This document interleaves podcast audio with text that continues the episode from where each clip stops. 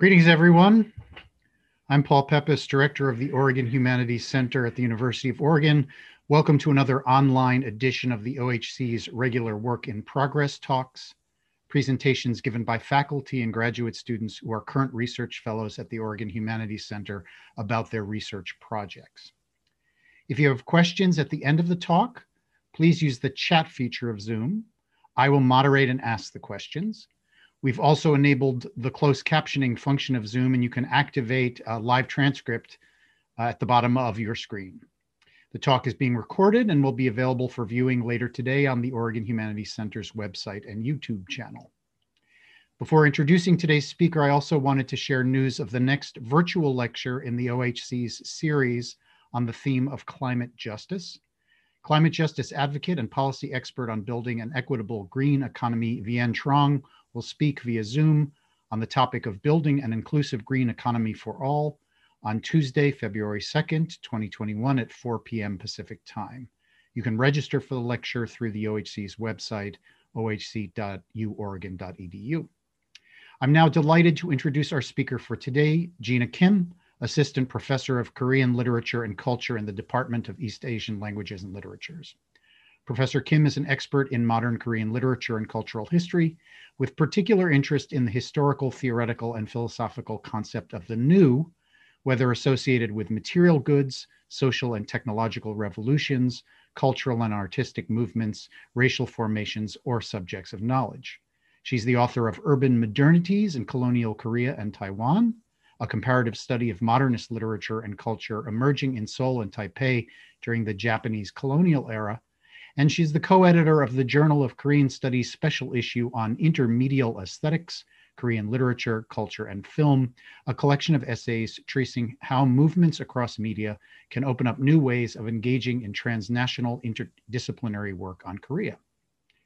A part of her current book project, Professor Kim's work in progress talk today is titled Amplifying Voices, Auditory Texts in Colonial Korea, 1910 to 1945. Welcome, Gina. It's great to have you with us. You're muted still. Thank you very much, Paul, for that introduction. And I would like to begin by thanking the Oregon Humanities Centers, Paul, as well as all the staff members for supporting my research uh, this past year, as well as uh, University of Oregon's VPRI faculty, uh, faculty fellowship, which has also supported uh, part of this project. I am going to share my screen.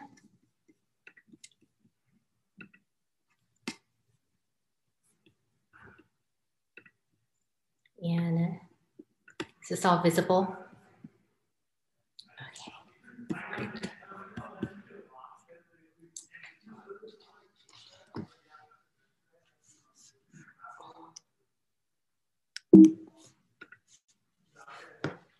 My current project titled Auditory Text in Colonial Korea 1910 to 1945 is a expansion or a extension uh, from my earlier studies on urban modernities in colonial Korea and Taiwan, which Paul had just introduced. In this book, earlier book, I had focused on modernist literature from the 1920s and 1930s and in particular focused on the visual aspects of urban culture. Thus, I was very interested in looking at modernist essays, fiction, and poetry that dealt with the representations of lived experiences uh, of the urban site and spaces. I wanted to, in my second project, shift the focus from the visual or the visuality of urban studies and urban culture to the sonic and thus, this new project explores why and sound matters in opening up new perspectives in understanding modern Korean literature um, of the early 20th century. Although sound and sound production have been essential components of literature and constructing knowledge of auditory cultures, the ability to record as to preserve and document and duplicate sound through mechanical reproduction was wholly new at the end of the 19th century with Edison's invention of the phonograph, uh, Emil Berliner's invention of the gramophone in 1888. These inventions allowed live performances to be recorded, played back to the mass audience at a later time and in different spaces, thereby reorganizing the way sound becomes mediated by materialities of technology. Shortly after their introduction in the West, the gramophone was also introduced in East Asia. As early as 1899, advertisement in Korean newspapers such as the Hwangseong Shinmun or the Dongnip Shinmun, which this slide shows, lure people to come and see this new talking machine. Likewise, in 1907, gramophone records were being sold in Korea, and the first Korean music performance was recorded by Columbia Records that same year. These duplicated records, however, faced steep competition with the invention of the radio and its ability to stream sound synchronously over a wider geographical space when the first Korean radio station under the call sign of JODK opened in 1926. What's more, the move from silent films to talkie films in 1936 further electrified uh, the mimetic experience of hearing the source of the human uh, source of the sound connected to actual human images and objects, thus further complicating human senses and perception of sound. By tracing the history, culture, and technology of sound production, my study aims to work towards a new understanding of auditory histories and texts as they relate specifically to the form of modern Korean literary production and political subjectivities of colonized writers and readers and listeners living under Japanese colonial rule between 1910 and 1945. Uh, which I would say was at once liberalizing and opening up new venues for cultural and artistic expressions, but also increasingly prohibitive in terms of what and how Koreans could express themselves due to various levels of repressive and ideological apparatus actively in operation. The debates around what constituted modern ways of writing and reading surged along with, the, with and against this media mediascape and colonial global context. Uh, the professional Korean writers and intellectuals of this time period could not easily escape from big debates on the role of literature in the making of modern Korean nation and culture. Though hopeful, the knowledge of the real limitations of expression in Korean language, both oral and written, and its existing forms and genres engulfed these writers. In particular, uh, the tension between writing modern literature with vernacular Korean alphabets and script called Hangul, and the continued dominance of Gukhanmun, which is mixed script, both Chinese characters and Korean, um, mounted along with the imposition of Japanese colonial education policy in implanting the Japanese language as the national language while Korea was uh, under colonial rule for 35 years. Furthermore, the practice of oral literature and performances collided with efforts to not only preserve their traditional forms and content, but also to modernize them. Korean intellectuals undertook various process of linguistics and um, literary modernization in their attempts to standardize, formulate, and safeguard Korean language practices. Indeed, in the early 20th century, Korean language and literature underwent um, transitional stages, all the while being saddled with the colonizer's language and other foreign languages that animated the linguistic habitus uh, and multiple at multiple registers. Yet literary modernization in Korea is seldom discussed in terms of the sonic or sonic representations. The entrance of new sound media technologies such as the gramophone, film, radio, and the microphone, however, lay bare the important elements of speech, sound, and voice to the growing debate on modernity and modern literature. I argue that these technologies of sound production and conveyance allow Korean cultural producers and consumers to work to create a sonic imagination, quote unquote, uh, borrow from uh, Jonathan Sterne's concept of sonic imagination of Korean language, literature, and culture that underscore the vernacularization of Korean through uh, making audible textual materialities, which I am calling auditory text, as it was indicated in the book title. Um, the manuscript at the moment consists of um, five chapters. Each chapter investigates an emergent genre that is specifically connected to sound production. So cinematic novels, radio dramas, radio novels, and the modern yadam to consider the question of not only literature's oral and oral turn uh, during this time, uh, when writing came to serve as a metonym for the modern, but also the ways in which the newly forged relationship between film, literature, radio, and microphone affected the practices of creating and consuming literature differently than simply writing and reading. Um, in fact, what I was, what I hope to problematize in this book are the ways in which these emergent genres at once extend and challenge what has been the standard narrative of modern Korean literary history that often begins with Lee Kwang-soo's 1917 novel Mujang, or The Heartless, as the first modern Korean fiction. Lee's Mujang is credited as the first modern Korean fiction not only for its themes of enlightenment, modernization, and construction of a new subjectivity, but also distinguished as modern for the ways that the author brought the oral into written by writing in Hangul, the vernacular script, and introducing a vernacular style that evinces, uh, quote, modern sentence structure and verbal affixes, unquote, which would depart from traditional narrative styles. Lee Kwang-soo's modern novel also ushered in another aspect of modern literature at the readerly level, where ironic modern reading took a definite visual turn and became more a silent and solitary activity.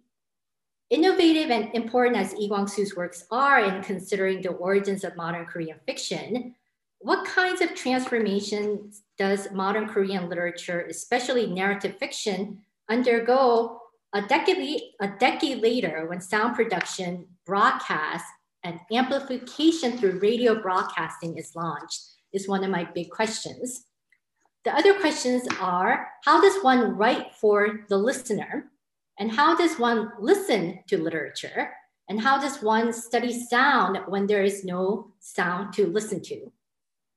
So, my methodology um, has a dilemma of studying sound of early 20th century colonial Korea when there is an absence of a sound archive or the very limited number of materials available to actually listen uh, to them today. Uh, ironically, despite having the technology that afforded sound recordings and amplification was pivotal in their creation. As Saidiya Hartman's work on fugitive archives demonstrates, the absence of an archive is in itself product and problem of colonialism and post-colonial societies that we study. In this way, the absence of recorded materials in relation to the archive of exist, existing written documents, which I study and which I take up in this, in this study, point to uh, an instance of colonial, nationalist, and elitist power at work. My premise is that literary texts are not only inscribed and read, but are also voiced for the readerly ear. I explore this central premise from within the field of Korean literary studies, which has taken in the recent years a sharp vision centered turn, whereby sound has become an unduly neglected element of research and analysis. Even in the study of poetry, uh, in which um, image tradi traditionally has been important, I have noticed an interesting shift towards um, image and vision, which has come to be linked with rationality, science, and truth, whereas sound and voice are seen as ephemeral, contingent, and insecure. However, as uh, the media historian Jonathan Sterne succinctly puts it, sound is just as an enduring quote, artifact of the messy and political human sphere, unquote, through which we can hear new uh, histories and stories. Therefore, to facilitate the dialogue of sonic across various literary and cultural media, I take up the idea of a situated listening and situated listener who is presumed to share, recall, absorb, retrieve, and activate the knowledge of sound in order to understand a given text. analytic attention will be paid to the trajectories and repertories of prominent vocal, rhythmic, and sonic configurations that are embedded and embodied in auditory text uh, and which serve to forge connections between seemingly disconnected registers. I approach auditory text also through intermediality as a way to address the absence of sound, as well as a way to decolonize the study of modern Korean literature from the teleology of modern uh, Western modernity and modernism. Um, and this is something that I learned from my colleague, um, Glynne Walley, who said that uh, the history of literary production is inherently intermedial. After all, literature brings the oral and written together, and writing highlights the diverse materials and surfaces onto which texts are inscribed. And the categorization of literary genres point to their multimodal ways. So in fact, in all three East Asian countries, uh, Northeast Asian countries, China, Japan, and Korea, one of the marks of modern literary production, especially the writing of fiction, was the effort to uh, unify speech and writing. That is unification of speech and writing. Uh, in Korean, it will be Unmun Ilchi. Movement to create new national literature. So in colonial Korea, the writing of modern fiction existed with older intermedial, especially vernacular texts such as Yadam, which I will be talking about in this chapter, uh, which has can be loosely translated as historical anecdotes um, from the Joseon dynasty, from which is 1392 to 1910. I argued that these older vernacular genres will, were held in tenuous relationship to new technologies of literary production, where the archetypical uh, mode of performing narratives and interacting with the audience is configured by the constraints and possibilities opened up by sound technologies.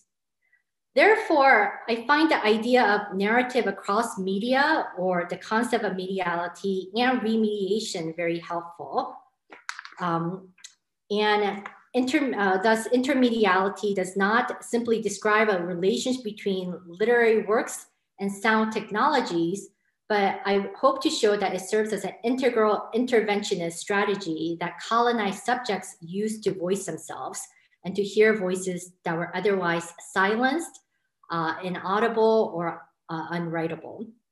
And by placing sound, voice, and listening and hearing back into textual analysis of newly emergent genres, I will hope to, uh, I hope to illuminate the relationship between technological innovation, everyday life, literary production, and colonial hegemony. So what is Yadam? Yadam is a compound word consisting of the Chinese characters unofficial and talk, which can be translated into English, as I said, uh, as um, anecdotes, mis uh, miscellany, or even uh, historical romances and historical anecdotes. It's probably best described as a traditional popular literature derived from unofficial historical records opposed to the official court historical records. Although Yadam as an oral and written literary genre has longer origins and histories that goes back to the earlier part of Joseon dynasty, what interests me in this study is its uh, re-manifestation through new media such as newspapers, magazines, and especially radio broadcasting, and in some, uh, to a certain degree, stage performances using the microphone uh, in the early 20th century. In particular, uh, this chapter demonstrates the relationship between Yadam as a prose narrative that has putative oral origins and its remedi uh, remedialization through advent of the radio and specialty magazines, which actively facilitated the inventing or the reinventing of Joseon history, which I characterize Joseon Wave, borrowing the name from the contemporary phenomenon called Korea Wave or Hallyu, where the Korean language and past history has become more popular, visible, and audible, uh, often combining entertainment with history to serve a pedagogical and global nationalist purpose. So similar to the contemporary historical television dramas or the uh, colonial period serialized historical novels, I argue that the modern Korean Yadam, which rewrites and retells historical tales to be performed orally through radio broadcasting, can be characterized as what Susan Stewart calls a distress genre, uh, where she argues that the folkloric forms such as fairy tales, ballads, fables, etc., were reproduced as an attempt to, quote, invent a domain of authenticity, unquote. I demonstrate how Shin Jung-un's modern Yadam closely engaged in the politics of inventing authenticity, along with amplifying the relationship between materialities of speech, sound, and writing by making Yadam an auditory text. So who is Shin Jung-un? Shin Jung-un was born in 1889, uh, although some scholars have said uh, has given a different date of 1902 but was taken to North Korea during the Korean War in 1950. As a result, his death, date of death is unknown. Um, his given name is Shin Sang-woo, and this might be one of the reasons why uh, there is a confusion of his birth date or birth year. Uh, and Chong-on is a pen name that uh, he began using when he started becoming more active in Yadam writing and performance in the 1930s. Shin, along with other leaders of the Yadam movement, such as Kim Jin-gu, Yoon Baek-nam, and Kim Dong-in, belonged to a, a, group of intellectual elites who straddled the 19th and early 20th century. Despite Shin's participation in activities, he has not received as much attention from scholars, either in pre-modern Korean literary studies uh, or oral literary studies, or definitely not from modern Korean literary critics. And I have chosen to analyze Shin's Yadam not only because he has been understudied, but because his career in Yadam writing and performance began with the opening of the Korean language radio station in 1933. It was announced in 1931 that the opening of a second station, an all Korean language station, was in the plans. And in 1933, KB, KBC station number two began broadcasting in Korean with a more powerful transmitter and a new kind of radio, uh, radio set. Before this, during the first six years of broadcasting, KBC practiced a dual language policy where roughly 40% of a single day's broadcast program was in Korean and 60% in Japanese. As one might sur surmise, this policy frustrated both Koreans and Japanese listeners, whose programs were constantly being interrupted by programs in the other's language. The establishment of the all Korean language station did promote the proliferation of radio sales and broadcast subscriptions throughout the 1930s. But more importantly, the station contributed to the development of Korean language radio programs while broadcasting technology was being advanced and expanded, one of the most crucial aspects for the success of radio listening continued to be programming, that is, the content of the daily radio programs.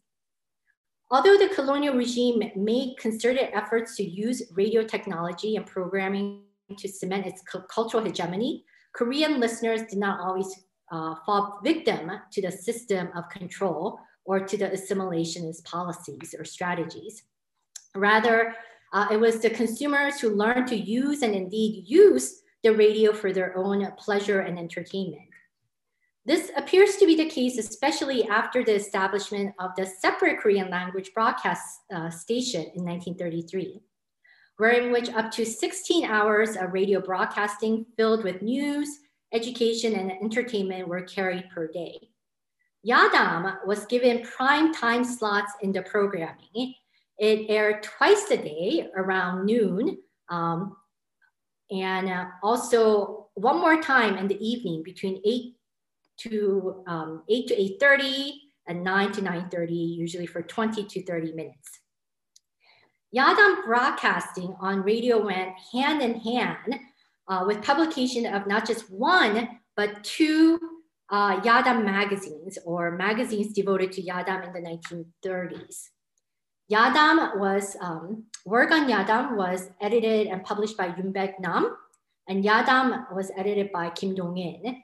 And it seems that Shin's close relationship to Yoon Baeknam also afforded uh, Shin to publish and contribute his original Yadam stories in both magazines, um, which were two of the most popular magazines of the 1930s in terms of print runs uh, as well as sales. These three authors also published their own collection of Yadam stories during the 1930s. Uh, my study of Shin's Yadam is based on my analysis of his um, Myung Yadam Jip, or Collected Works of Shin, Myung, uh, Shin which was published in 1938. Since sound recordings of Shin's Yadam performances are not extant, I rely on his written work. The works were also previously published earlier in the magazines, such as Wolgan Yadam and Yadam. Uh, and Shin uh, and his publisher, the Inmunsa, likely chose the works that they thought were most representative of Shin's writing, as well as those that were probably well received by the audience listeners. Furthermore, my choice of uh, this particular collection is based on the speculation or my own speculating that the works contained in this volume, um, Shin, um, Shinjong Myung, Yadam Jip, were likely radio broadcasts, if not uh, stage performances. Uh, Shin had developed an exceptional reputation for oral storytelling abilities, which was often reported in newspapers and magazines. Um, and just to um, just speak a little bit about this slide, this is a list of Shin, uh, Jong-won's Yadam radio broadcast schedule that was published in the newspaper in the uh, in, in, the 1937. So as you can see, there's a. I'm sure this is not the entire, the most extensive, comprehensive list, but this does show that at least every month Shin was broadcasting his Yadam through the radio.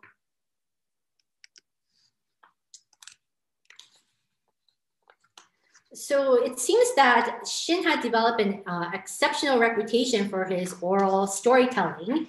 And uh, some of the newspapers and magazines also report on this quality.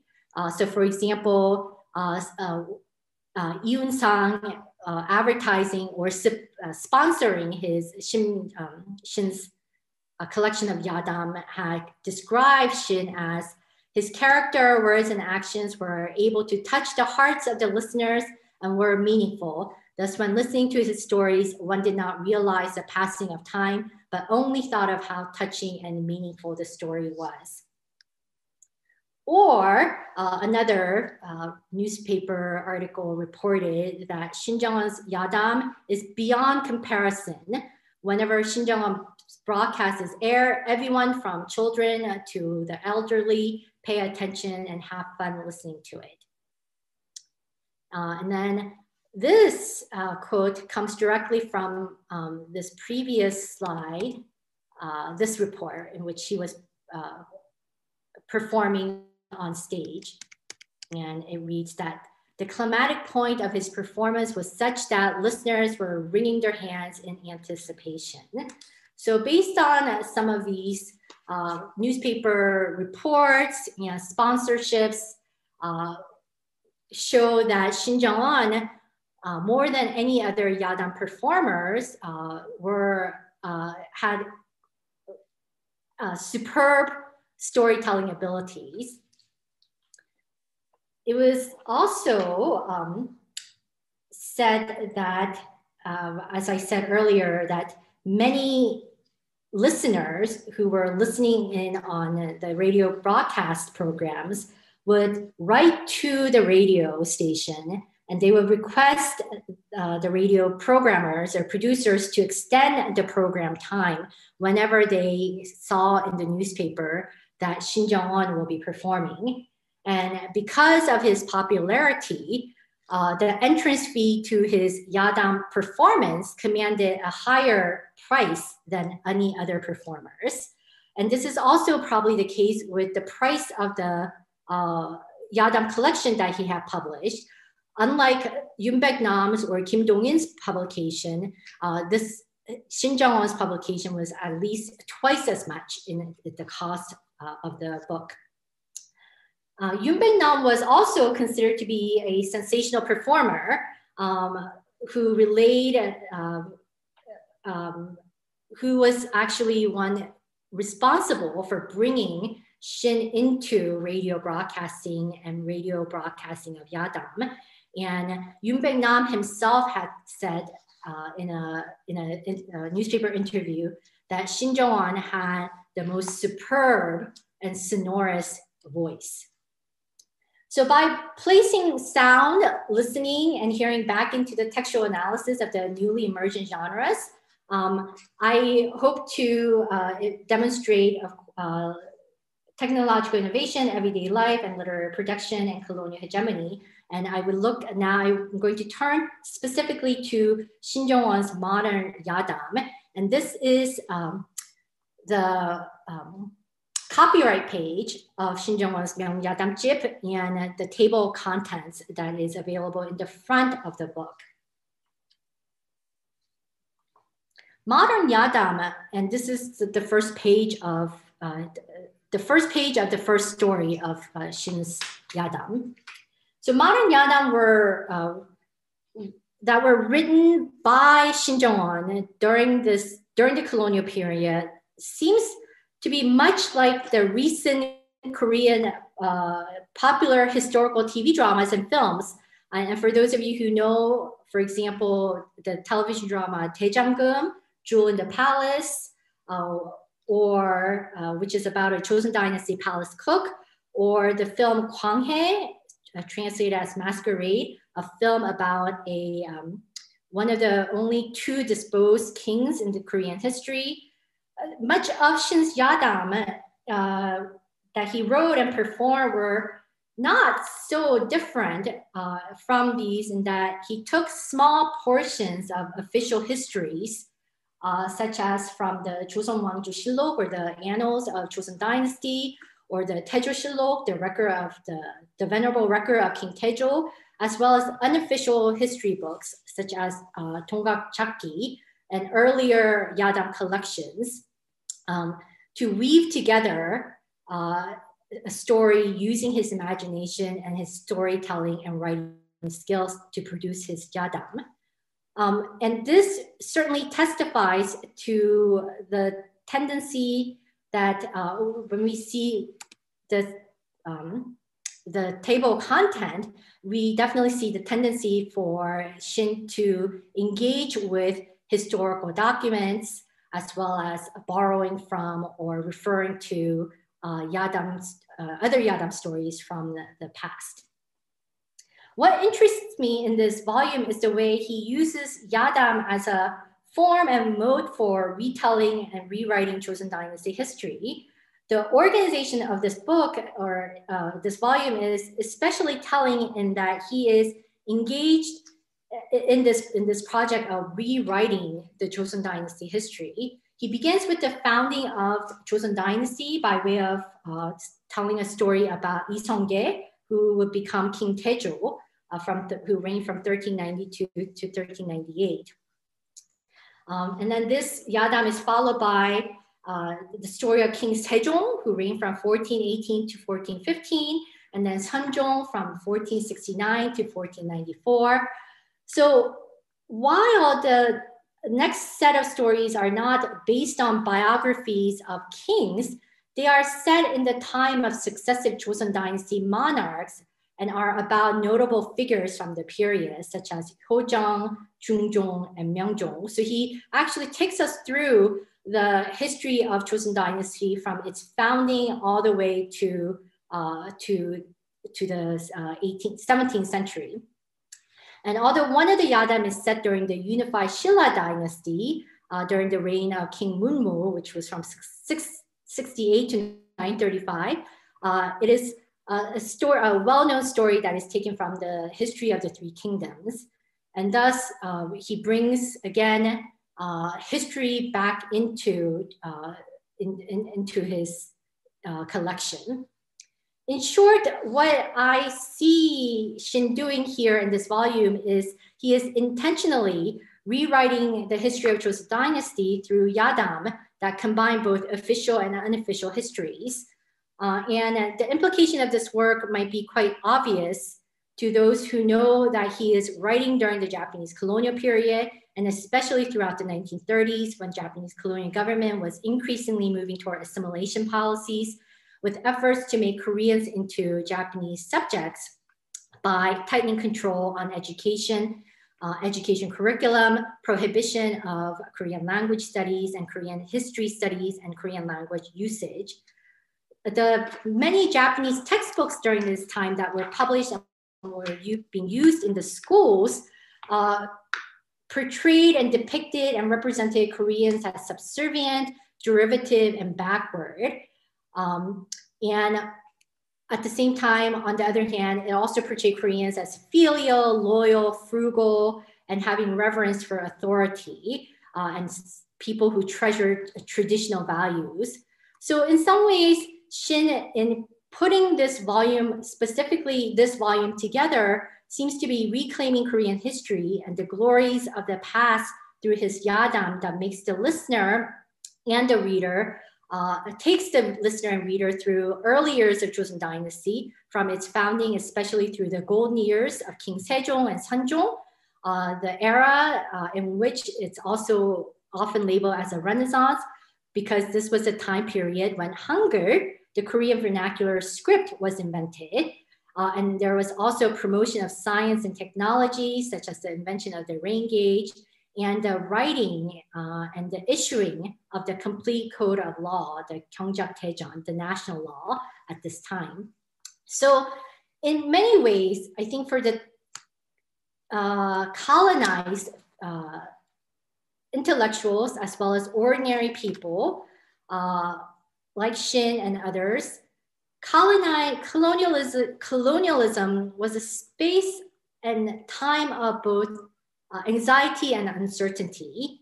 And as Janet Poole, a literary historian, has uh, written in her, uh, argued in her book, uh, living on the peninsula at this time, uh, the, the colonizers had a sense of disappearing futures.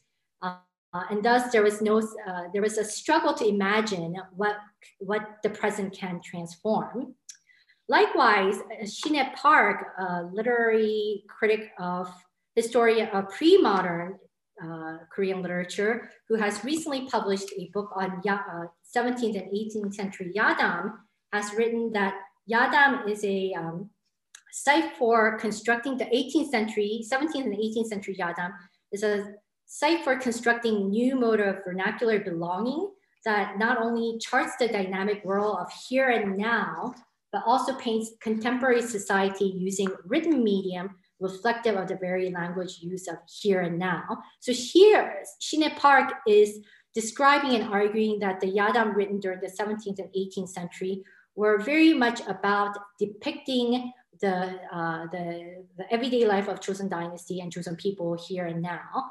But unlike the modernist writers and uh, of the colonial period, and unlike the Yadam writers, writers of the 17th, 18th, and even the 19th centuries, Yadam writers of the colonial period reach for the past because the past seemed safer and more familiar and perhaps more knowable, thus reconstructing the then and there for the now. So that is uh, what I see with what is happening with this collection in particular. Now, to um, go into uh, to give some examples of what is happening within some of the individual Yadam texts. Um, while these, this collection, as I said, provided uh, historical education as well as entertainment, um, his text was specifically formed and constructed for the radio and I see this happening uh, at multiple levels. And one at um, one at one level, it's because of the con consolidation of language uh, and the obsession almost with uh, the word uh, sound and voice, and especially the spoken and the sung words and the listening ear um, as central to, I think, Jong-won's Yadam, which I then argue uh, can be labeled as auditory text that was written for broadcasting and performance. There are three um, elements that are prominently present, present in Shin's text. And there are his consistent and repetitive usage of the actual word sori or sound that can be translated as sound, voice, or song, along with various references to sound that are heard and made, such as animal sound, weather sound, plant sound, object sounds, and voices such as cries, laughter, tone of voice, and so on. And then, interestingly, his text also consistently brings up the trope of dreams, where the dreamer is always hearing a sound or another voice who is giving oral instructions or prophecies. So here are some examples of in the first of just first four pages of the first story, I found uh, nine instances of the word sori being used. And I wish I had a chance to be able to do some calculations or counting of not only the first story, but the entire collection. But from uh, just my reading, what, be, what came uh, very uh, noticeable was the, the usage of the word sori. Um, not only was he obsessed with using the word sori, but he used it uh, as a, um, not only in the first scene, but in subsequent scenes and other, uh, uh other texts, other stories in the collection as a way to uh, advance the story. And he does this through, uh, he, what he does is he advances the story through sound production and hearing it, uh, and this is through hearing certain sounds, uh, hearing being a, a, a, character being called, uh, and also through frequent usage of dialogue between characters, uh, as well as a monologue of the main character whose uh, whose thoughts are being vocalized.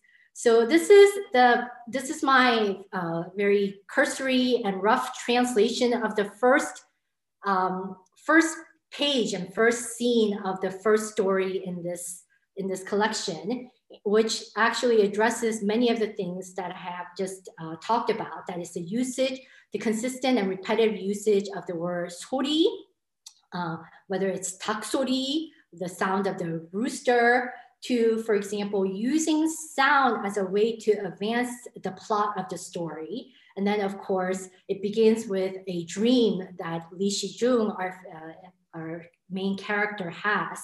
And he, in his dream, he hears a um, he hears a, a, mirror that is cracking, uh, a mirror that has fallen and cracked. So um, I'm not going to read the um, the passage here. You can take a look, um, and. Uh, what is again very interesting then is that um,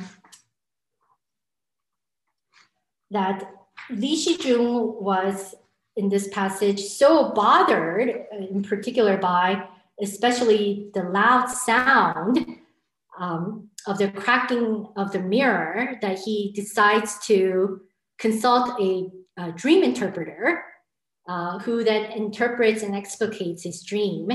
And uh, the dream interpreter then tells uh, Li Shijun that this is an auspicious dream. Uh, and he goes on to explain that the breaking, the sound of the breaking mirror is actually a sign that Li Shijun will accomplish his goals and dreams. And it serves as an announcement of Li Shijun's success being heard all over the earth. So this strategy and style are repeated throughout the volume. And more specifically, sound is used to mark time, it marks dreams. Um, and dreams are constructed as spaces where not only images appear, but clear sounds and voices enter to give specific directions uh, and as a sign for the dreamer to expect. And the human voice is always marked, and throughout the volume, there are multiple ways uh, that the voice uh, of a speaker or the character is described. Uh, so, for example, in another story, uh, as well as in this story, as well as other uh, stories in the volume, there's uh, always a description of the speaker who has a very sonorous, a loud voice, compared to, for example, another person who has a very sensitive and delicate and accented voice. Uh, and this is uh, very much apparent in the second story on uh, King Sejong, uh, which in which the, there's a poor scholar who does not recognize and interacts with the king uh, just through the voice and the conversation that they have uh, in, the, in the dark evening where he cannot see the image or the face of the king, but can only hear the voice of the king.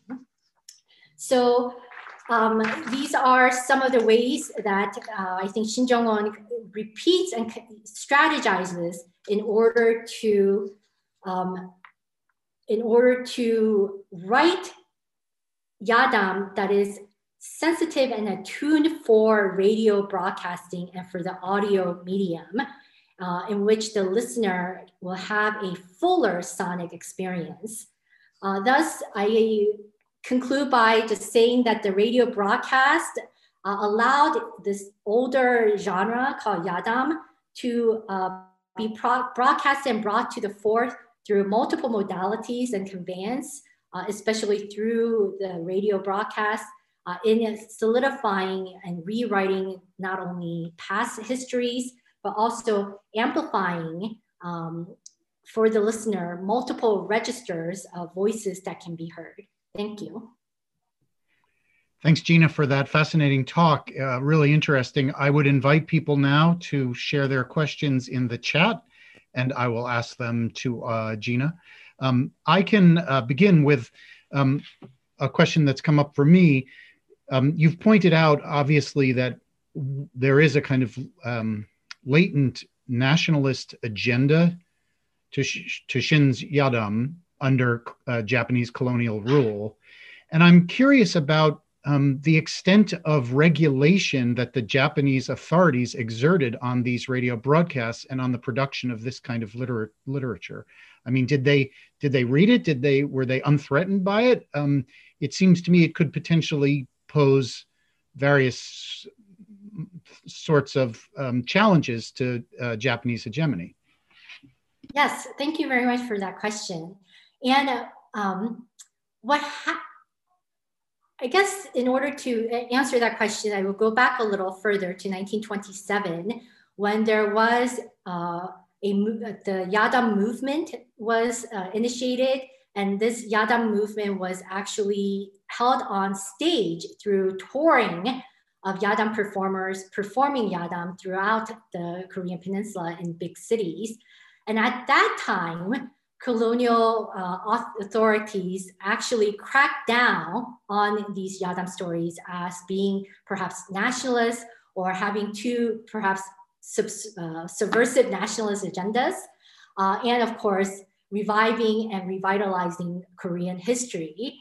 And thus, the strategy that the Yadam writers and performers actually took in order to avoid censorship that was taking place in these big stages where thousands of people gather uh, to, to listen to was to actually write it and publish it in uh, these Yadam magazines as well as through uh, radio broadcasts. And in part, I think it's because Yadam was at, by 1930s considered to be part of a popular genre uh, that was less threatening uh, for the colonial authorities. But at the same time, because it has now become such a part of the popular genre as considered to be a part of the entertainment industry, it was also um, criticized by the intellectuals and uh, the progressive nationalists and the leftists who believe that uh, the Yadam performers and writers were also caving into uh, uh consumer culture and uh, colonial modernity. So um, I've, I've gotten a message from uh, your colleague, Maram Epstein, who uh, would like to ask you a question or two uh, directly. So, Maram, uh, feel free to show okay. yourself and to um, speak. Um, thank you, and great talk, Gina. So, the, the first, the comment um, I was thinking about the overlay between these uh, historical anecdotes and stories of the strange because they're all about dreams and weird things happening, people with horns. Um, and it recalled to me that in stories of the strange in Chinese, so in Zhiguai, often the thing that pulls people into the world of the dream is a sound um, or a smell, because sounds and smells are able to cross over boundaries in a way that visuality isn't so much. Um, so obviously in these texts, they're amplifying the use of sounds um, but I don't think it's coming out of nowhere. So it's already built into that genre. Um, and the question I had had to do with uh, register and use of dialect when reading these things. And if we have any evidence of, so what register, because Korean has many different layers of formality and also use of regional dialect because as part of the nationalism, in some ways, the closer you get to the folk, the more authentically nationalist it is. Um, and I'm wondering if you can say anything about that. Thank you. Yes, thank you, Maram, for those uh, the wonderful comment and the question. Yes, I definitely agree that that these colonial period yadam we're also drawing from not only Korean official histories and unofficial histories and uh, popular novels from the 17th, 18th century, but certainly from Chinese fiction, Chinese pre-modern fiction. Uh, so there is very interesting intertextuality that is taking place in these Yadam texts. But I guess the reason why I think it makes it different from the colonial, uh, the earlier period uh, Yadam uh, or popular fiction is this idea of um, of trying to craft a national history through these Yadam stories.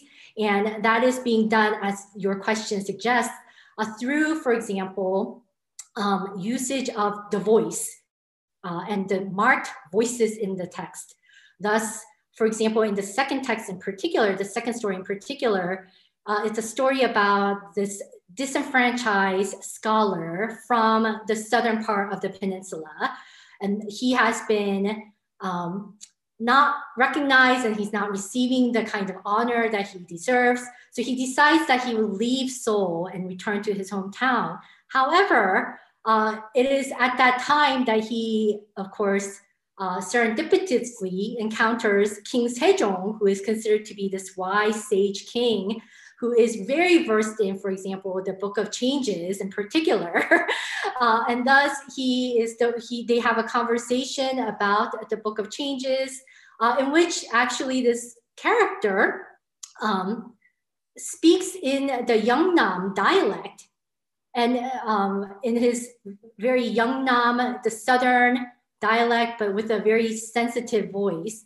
And thus, in some ways, it brings together these two registers of the, the folk, uh, the, the speaking of the folk, even though he's a scholar, uh, but also the, uh, the language, the register of the language of the king, who at various points in the story actually comes down to speak in a very informal way that is very unlike a king's speech. So there's an interesting mixing uh, that is taking place in order to actually amplify these kinds of, uh, of voices.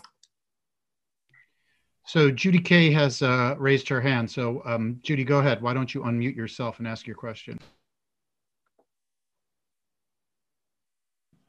So I'm curious in terms of, you mentioned a couple of the contemporary um, dramas um, that one can see that supposedly portrays history and costuming all very lovely. And I'm wondering uh, how one can um, distinguish the great amount of fantasy uh, from reality. I mean, I think for myself, I have to read history along in order to understand what was really going on. But in terms of the sound, I'm wondering, are the actors um, interested or is, is there an interest in maintaining the dialogue as it was then so that people of different classes are using the different level of formality in the speech?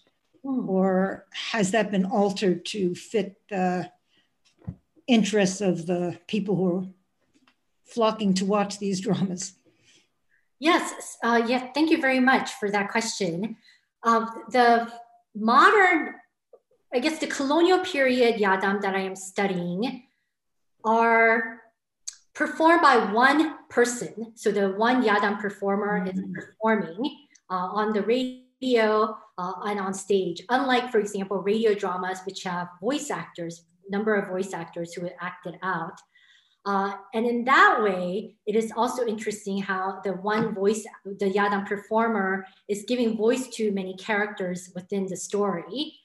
Uh, and going back to Maram's question about different dialects and different voices, uh, what is also happening at the, the textual level is on the one hand, there is this kind of nationalist thrust to give the folk a voice uh, and also to maybe uh, flatten the, the social status uh, of um, the movement to flatten or to equalize social status during the colonial period.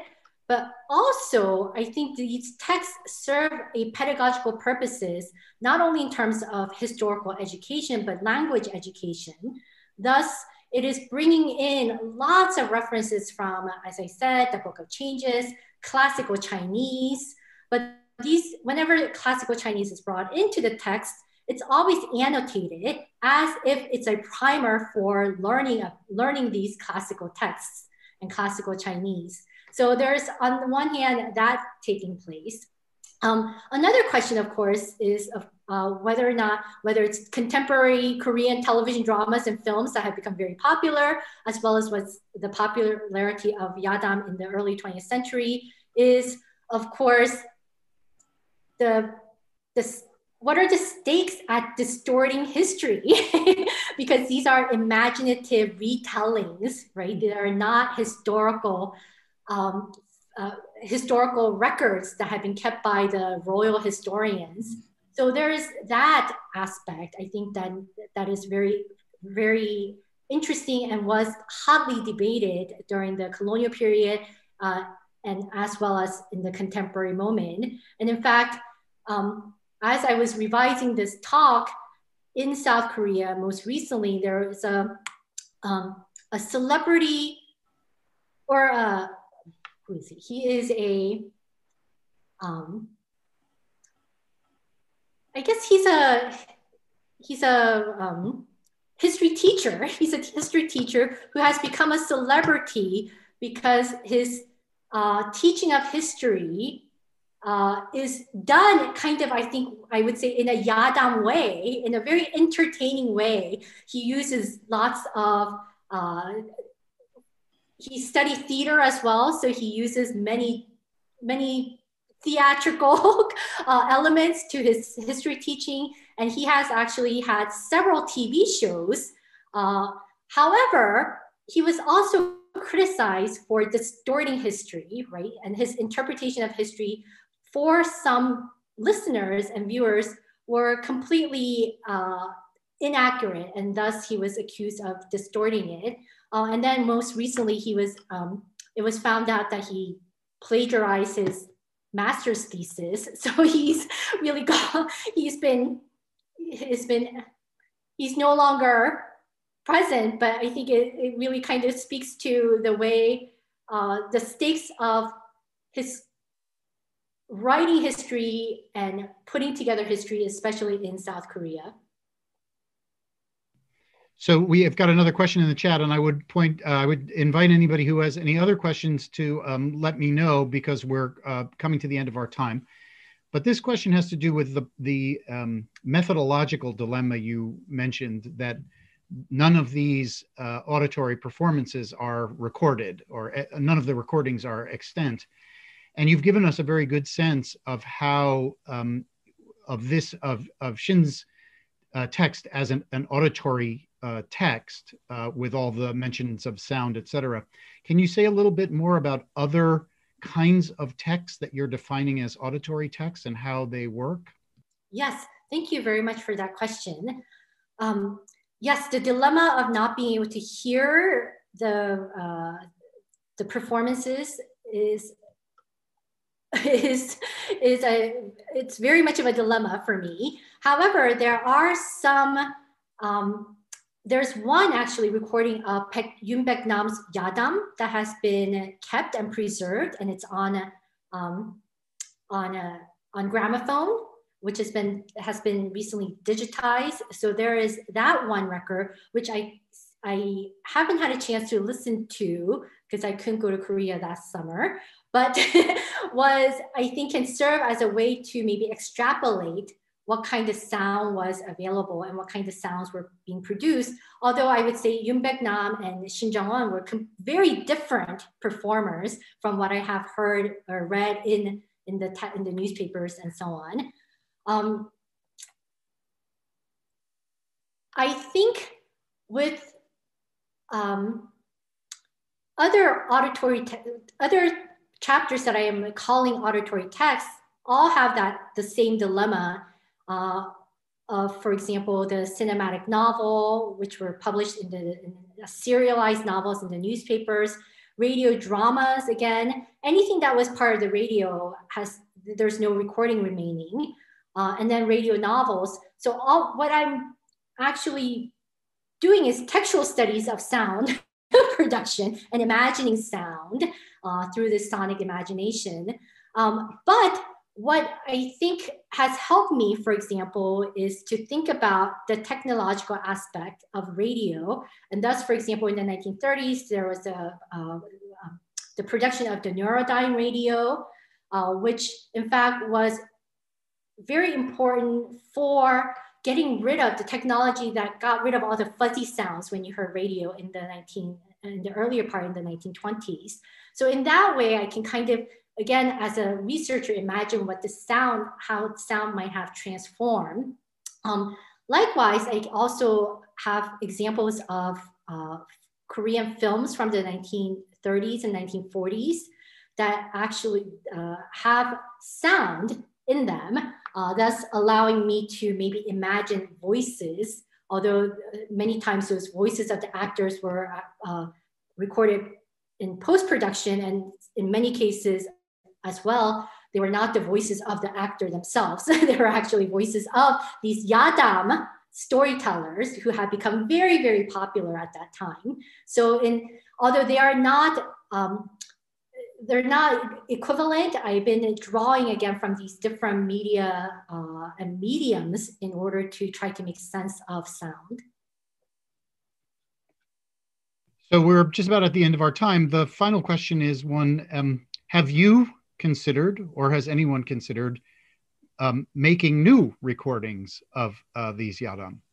Yes, in fact, that's what I've, I've, I've, been working on a grant to actually um, bring these yadam to life.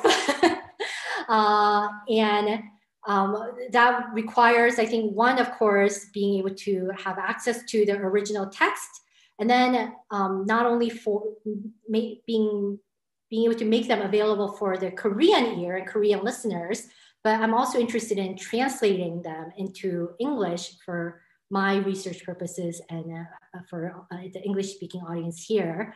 And um, that is in the works and it's something that I am thinking of trying to do. But that also has many implications, right? How is there, what is, to what extent can you actually uh, re-authenticate sound of that times and so on.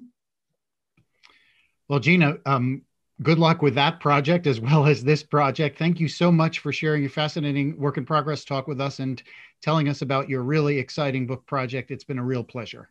Thank you very much. Thanks again for joining us for Professor Gina Kim's work in progress talk.